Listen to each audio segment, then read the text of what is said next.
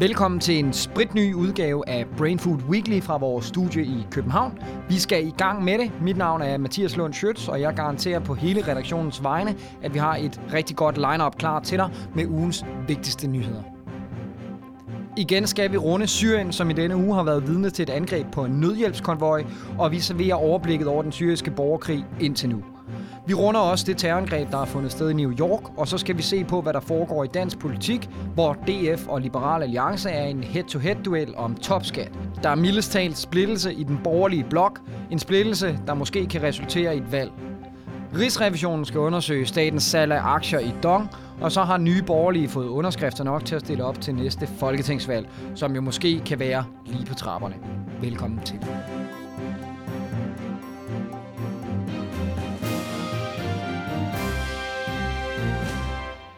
Krig i Syrien, fejlbombning og en usikker politisk situation. I den seneste uge har tre angreb i Syrien markeret en definitiv afbrydelse af våbenhvilen, der ellers nåede at vare hele syv dage.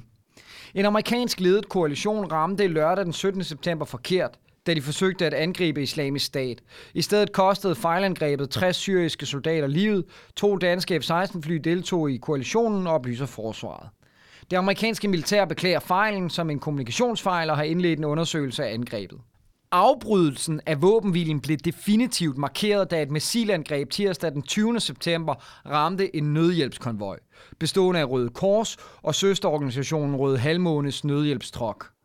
Missilangrebet fandt sted, da konvojen var på vej til Aleppo, der er en af de byer, der har været hårdest ramt af krigen. This attack on a vital aid convoy for hungry and exhausted civilians on the outskirts of Aleppo is a new low. This eyewitness from the civilian rescue teams known as the White Helmets described the scene. More than 20 vehicles, 20 trucks full of food, full of food and flour and medicine and pampers and blanket. På trods af, at det er et klart brud på reglerne for god krigsførsel at angribe nødhjælp og medicinalhjælp, har der indtil nu været 400 angreb på hospitaler og sundhedsklinikker i Syrien. Et nyt luftangreb rettet mod en sundhedsklinik uden for Aleppo har derudover onsdag den 21. september kostet fire sundhedsmedarbejdere livet. USA og Storbritannien peger på Rusland eller Syrien som aktørerne bag angrebet, og Rusland peger direkte tilbage på USA. Ingen af parterne har indtil videre taget ansvaret. Krigen i Syrien, der i 2011 begyndte som fredelige demonstrationer mod den syriske regering, eskalerede senere til en borgerkrig mellem oprørsgrupper, islamistiske grupper og Bashar al-Assad-regimet. Konflikten inkluderer nu internationale aktører, blandt andet den amerikansk ledede koalition, som Danmark er en del af, og Rusland. BBC oplyser, at der er mere end 250.000 døde Befolkningstallet i Syrien er på fem år faldet fra 24,5 til 18 millioner mennesker, hvoraf de 13,5 millioner har stærkt behov for humanitær assistance, som vi står og laver det her program lige nu. Rigsrevisionen undersøger dongsal. Hemmelige papirer, lyssky aftaler og milliarder af kroner tabt. Sådan kan man opsummere aktiesalget af Dong i 2013. Siden den danske stat solgte ud af Dong til blandt andet øh, superkapitalisterne fra Goldman Sachs, har kritikken havlet ned over den daværende regering. Kritikken går på, at staten solgte andelen af Dong alt, alt for billigt. Årsagen til salget var, at Dong var i økonomiske problemer, og at en kapitalindsprøjtning var en nødvendighed. Ifølge netmediet Følge Tong havde Dong dog en fantastisk plan for vindenergi, Project Red, der ville skovle masser af indtægter ind. Projekt Red blev vurderet til at have en værdi på 50 milliarder kroner. Med det her projekt havde vi aldrig behøvet at sælge ud af statens ejendom i første omgang. Pludselig blev Project Red skrinlagt, og Dongs direktør samt de ledende projektledere blev fyret. I stedet købte blandt andet Goldman Sachs aktier i Dong, der dengang blev vurderet til at have en værdi på 31,5 milliarder kroner. Husk på, at det er set i forhold til Project Red, som alene blev vurderet til 50 milliarder kroner. Dong blev børsnoteret i maj måned til en værdi på omkring 100 milliarder kroner, altså en voldsom forskel fra de oprindelige 31,5 milliarder kroner. Mange af de penge går staten nu glip af, de ryger i lommen på Goldman Sachs i stedet. Men hvordan er denne stigning sket? Var Dong ikke i økonomiske problemer? Den nye direktør Henrik Poulsen rettede efter salget skuden Dong op med en fantastisk plan for vindenergi. Det lyder bekendt. Det var også Henrik Poulsen, der forhandlede med Goldman Sachs i sin tid. Henrik Poulsen havde helt ekstraordinært fået lov til selv at købe aktier, hvilket gjorde, at begge sider af forhandlingsbordet stod til at tjene store penge på at sælge Dong så billigt som muligt. Ifølge følge Tong kom aftalen en dag i hus uden en repræsentant fra staten til stede. De her nævnte forhold er lige præcis det, som Rigsrevisionen nu går i gang med en undersøgelse af, som er klar om et par måneder. Vi glæder os til at se, hvad der kommer ud af det, og vi vil følge sagen tæt. Partiet Nye Borgerlige har netop opnået de 20.109 vælgererklæringer, det kræves for at blive opstillingsberettet til Folketinget. Det oplyser partiet selv i en pressemeddelelse. Partiet blev stiftet for lige knap et år siden af den tidligere konservative politiker Pernille Vermund og kemikeren Peter Sejer Christensen, der i meget af sit liv har stået i skyggen af sin noget mere kendte bror, nemlig Saxo Bank ejer Lars Sejer Christensen. Protestpartiet opstod som en reaktion på de konservative dalende indflydelse og med et ønske om at forene en liberal fordelingspolitik med en national konservativ værdipolitik. Ifølge partileder Pernille Vermund betragter nye borgerlige sig selv som i gåsøjne rigtig konservative. Partiet kommer givetvis til at slås med Dansk Folkeparti om vælgere, da de to partier deler opfattelse på flygtninge- og indvandrerområdet, men til gengæld står relativt langt fra hinanden, hvad angår den økonomiske politik. I forvejen er de interne spændinger i Blå Blok millimeter fra at bryde ud i lys lue, så endnu et parti på den yderste højrefløj er nok ikke det, statsminister Lars Lykke har som sin allervådeste drøm efter et eventuelt kommende folketingsvalg. Men en ting er vælgererklæringer. Hvad er sandsynligheden for, at nye borgerlige overhovedet bliver valgt ind? Til det har partileder Pernille Vermund følgende at sige. Øh, selvfølgelig tror jeg på, at vi kommer ind, men øh, om vi kommer ind med fem mandater eller med 10 mandater, det øh, må vi se, når vi får vores første meningsmåling, og vi ved, hvornår der bliver udskrevet valg. Got some more breaking news now. That explosion in New York, well, the governor says it was a terror attack. That's the official line. And now 1,000 security officials have been called in to handle it. Police state lockdown in New York City. Bare en uge efter 15-årsdagen for terrorangrebet den 11. september er New York endnu en gang genstand for terror. Lørdag aften blev mindst 29 mennesker såret, da en hjemmelavet bombe sprang i Chelsea-kvarteret på Manhattan, og en anden blev fundet bare et par gader derfra, heldigvis uden at detonere. Den hovedmistænkte, en afghansk-amerikansk mand ved navn Ahmad Rahami, var tirsdag arresteret i New Jersey efter en skudveksling med politiet. Ved hans arrest blev der fundet et kladehæfte, hvor han havde skrevet, at lyden af bomber vil blive hørt i New Yorks gader, og gav ros til bror Osama Bin Laden. Dermed synes det cementeret, at der var tale om islamisk terror, men åbenbart ikke gennem islamisk stat. Myndighederne er nu ved at kortlægge hans færden, og det er indtil videre bekræftet, at han har besøgt Pakistan tre eller fire gange i løbet af de sidste 10 år. Det har ikke overraskende fået præsidentkandidat Donald Trump til at tordne mod den lempelige og blide tilgang til islamister, der på trods af statsborgerskab skal betragtes som fjendtlige udenlandske soldater uden rettigheder, hvis det står til Trump. Flere analytikere påpeger, at terrorangrebet meget vel kan give Trump et forspring i meningsmålingerne. For Trumps kyniske diskurs over for islam og terror synes nemlig som McCarthyism i en nyere version, kan du sige. Et retorisk stød, der kun virker, når folk er bange, og folk er bange i New York og i hele USA.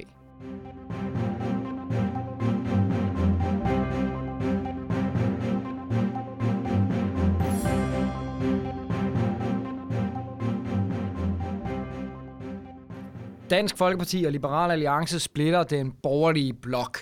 I finanslovsforhandlingerne står Dansk Folkeparti og Liberal Alliance med hver deres modstridende ultimatum. Liberal Alliance vil have en skattelettelse på topskatten med 5 procentpoint. Det er de 5 procent, vi skal have, og ellers er der ikke nogen venstre regering. Sådan lød det fra Anders Samuelsen allerede tidligt i august måned, da Liberal Alliance holdt pressemøde i forbindelse med partiets sommergruppemøde. Statsminister Lars Løkke Rasmussen har i regeringens helhedsplan lagt op til, at topskattelettelser på 5% point kan blive til virkelighed for dem, der tjener op til en million. Men det er ikke godt nok til LA-partileder Anders Samuelsen. Han vil have topskattelettelser hele vejen op. Dansk Folkeparti derimod vil ikke have en topskattelettelse på 5 procentpoint. På DF's årsmøde for nylig sagde partiets formand Christian Thulsen Dahl følgende. Der kommer ikke en aftale i dette efterår, hvor Dansk Folkeparti medvirker til Liberal Alliances ultimative krav om, at topskatten sænkes med 5% for alle, der betaler topskat. Det kommer ikke til at ske, sagde Christian Thulsen Dahl. Jeg skal lige øh, indledningsvis spørge, er I klar til valg? Ja, sådan. Ja, når vi ser på den helt aktuelle situation i den politiske verden, så er det godt at holde sig klar.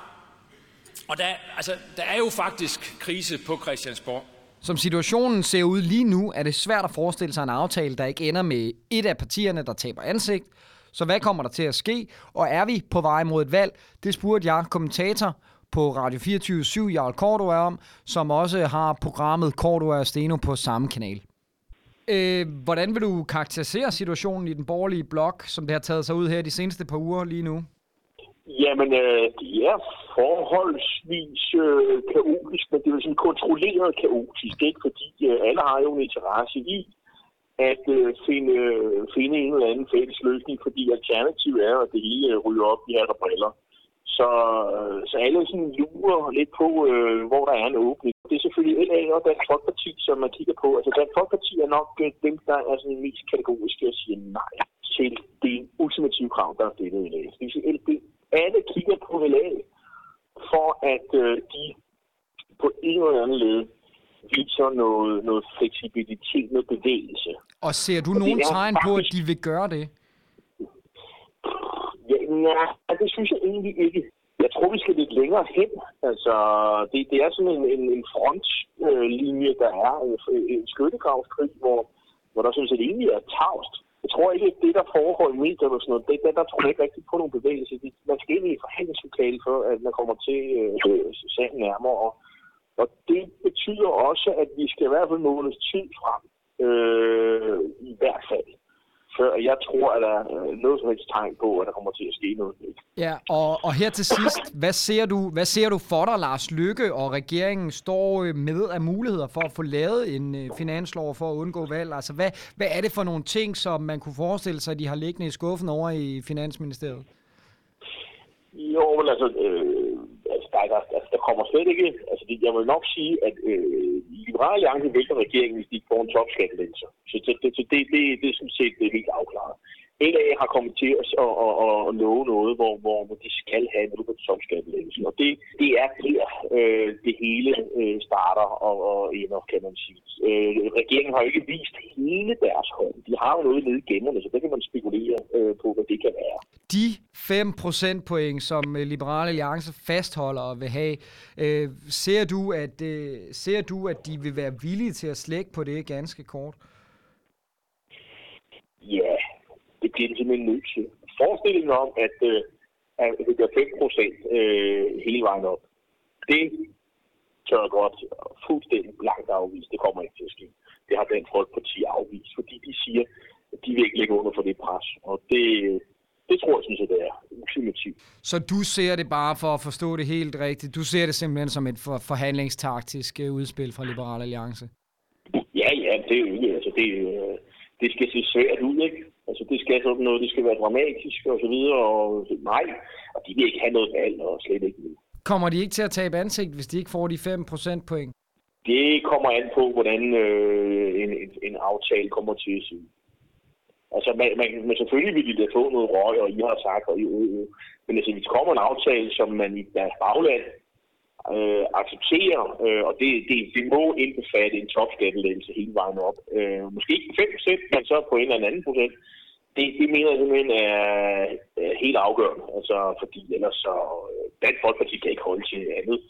Øh, men vi kan godt holde til, til, til 5 procent, men, men, men det, man kan godt holde til noget, til et eller andet symbol. Det var Jarl er politisk kommentator fra Radio 24 /7. Han forudser ikke et valg, men vurderer dog, at det ser svært ud, da Dansk Folkeparti ikke ser ud til at vil give sig, og det dermed ikke levner ret meget plads til hele den skattelægelse, LA står så fast på. Jeg har også mailet med den politiske redaktør på Radio 24 Brian Weikart, som øh, siger til mig, at hans take på det er, at det meget vel kan ske, altså at der kommer et valg, selvom det burde være usandsynligt. Det vil kunne sende hele den blå blok, hele det borgerlige Danmark langt ud i mørket i mange år, skriver han til mig. Og videre skriver han, at det hele selvfølgelig afhænger af Samuelsens øjne, men han vil komme under det vildeste pres, og med det rigtige tilbud kan han jo stadig knække og give op. Altså på det ultimative krav om 5% points skattelettelse hele vejen op.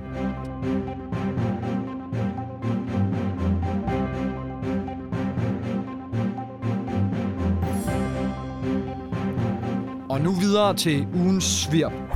Dansk Folkepartis slogan er, der er så meget, vi skal passe på. Efter Janne Nielsens tale til weekendens årsmøde i Boksen i Herning, fik sloganet i midlertid en ny dimension. Der er så meget, vi skal passe på, særligt at vores medlemmer modererer sig selv på sociale medier, hvis det siger noget ulovligt. Et mere præcist og men måske mindre mundret slogan. Fra talerstolen fik Janne Nielsen nemlig slået følgende fast. De kommer hertil, de sviner, de svindler, de stjæler, de voldtager og de dræber. Som det fremgår af klippet, blev den meget uschammerende udtalelse modtaget med bravende klapsalver fra salen. Janne Nielsen blev hurtigere, end man kan sige stikflæsk med persillesovs, anklaget efter straffelovens paragraf 266b, racismeparagrafen. Siden har alt, der kan krybe eller gå i partiet, haft travlt med at slå fast, at der naturligvis ikke var tale om alle, men blot mange udlændinge, som om det skulle være en formidlende omstændighed. I sin tid slog forhenværende statsminister Poul Nyrup Rasmussen fast, at Dansk Folkeparti ikke er stuerene. Den udtalelse har det notorisk offerrolle begejstrede parti været svært begejstret for at bryste sig af, men på den baggrund, at de fik vist hele det etablerede Danmark, at de altså var stuerene. Janne Nielsens mildest talt åndssvage generaliseringer slår igen fast, at nej, Dansk Folkeparti er ikke stuerene. Om en racismeparagraf er en holdbar vej frem eller ej, er vi ikke her på redaktionen helt enige om, men det ændrer ikke en døjt ved det faktum, at Janne Nielsens udtalelser og de mennesker, som brød ud i bravende klapsalver som svar, er tåbelige, ubegrundet om internetslang, en bizarre circle jerk af aller værste slags. Men all right, lad os lege lejen. Dansk Folkepartis politikere sviner demokratiet og atmosfæren til alle sammen, uanset hvor de bevæger sig. Og med alle sammen mener vi naturligvis ikke dem alle sammen, men blot rigtig mange.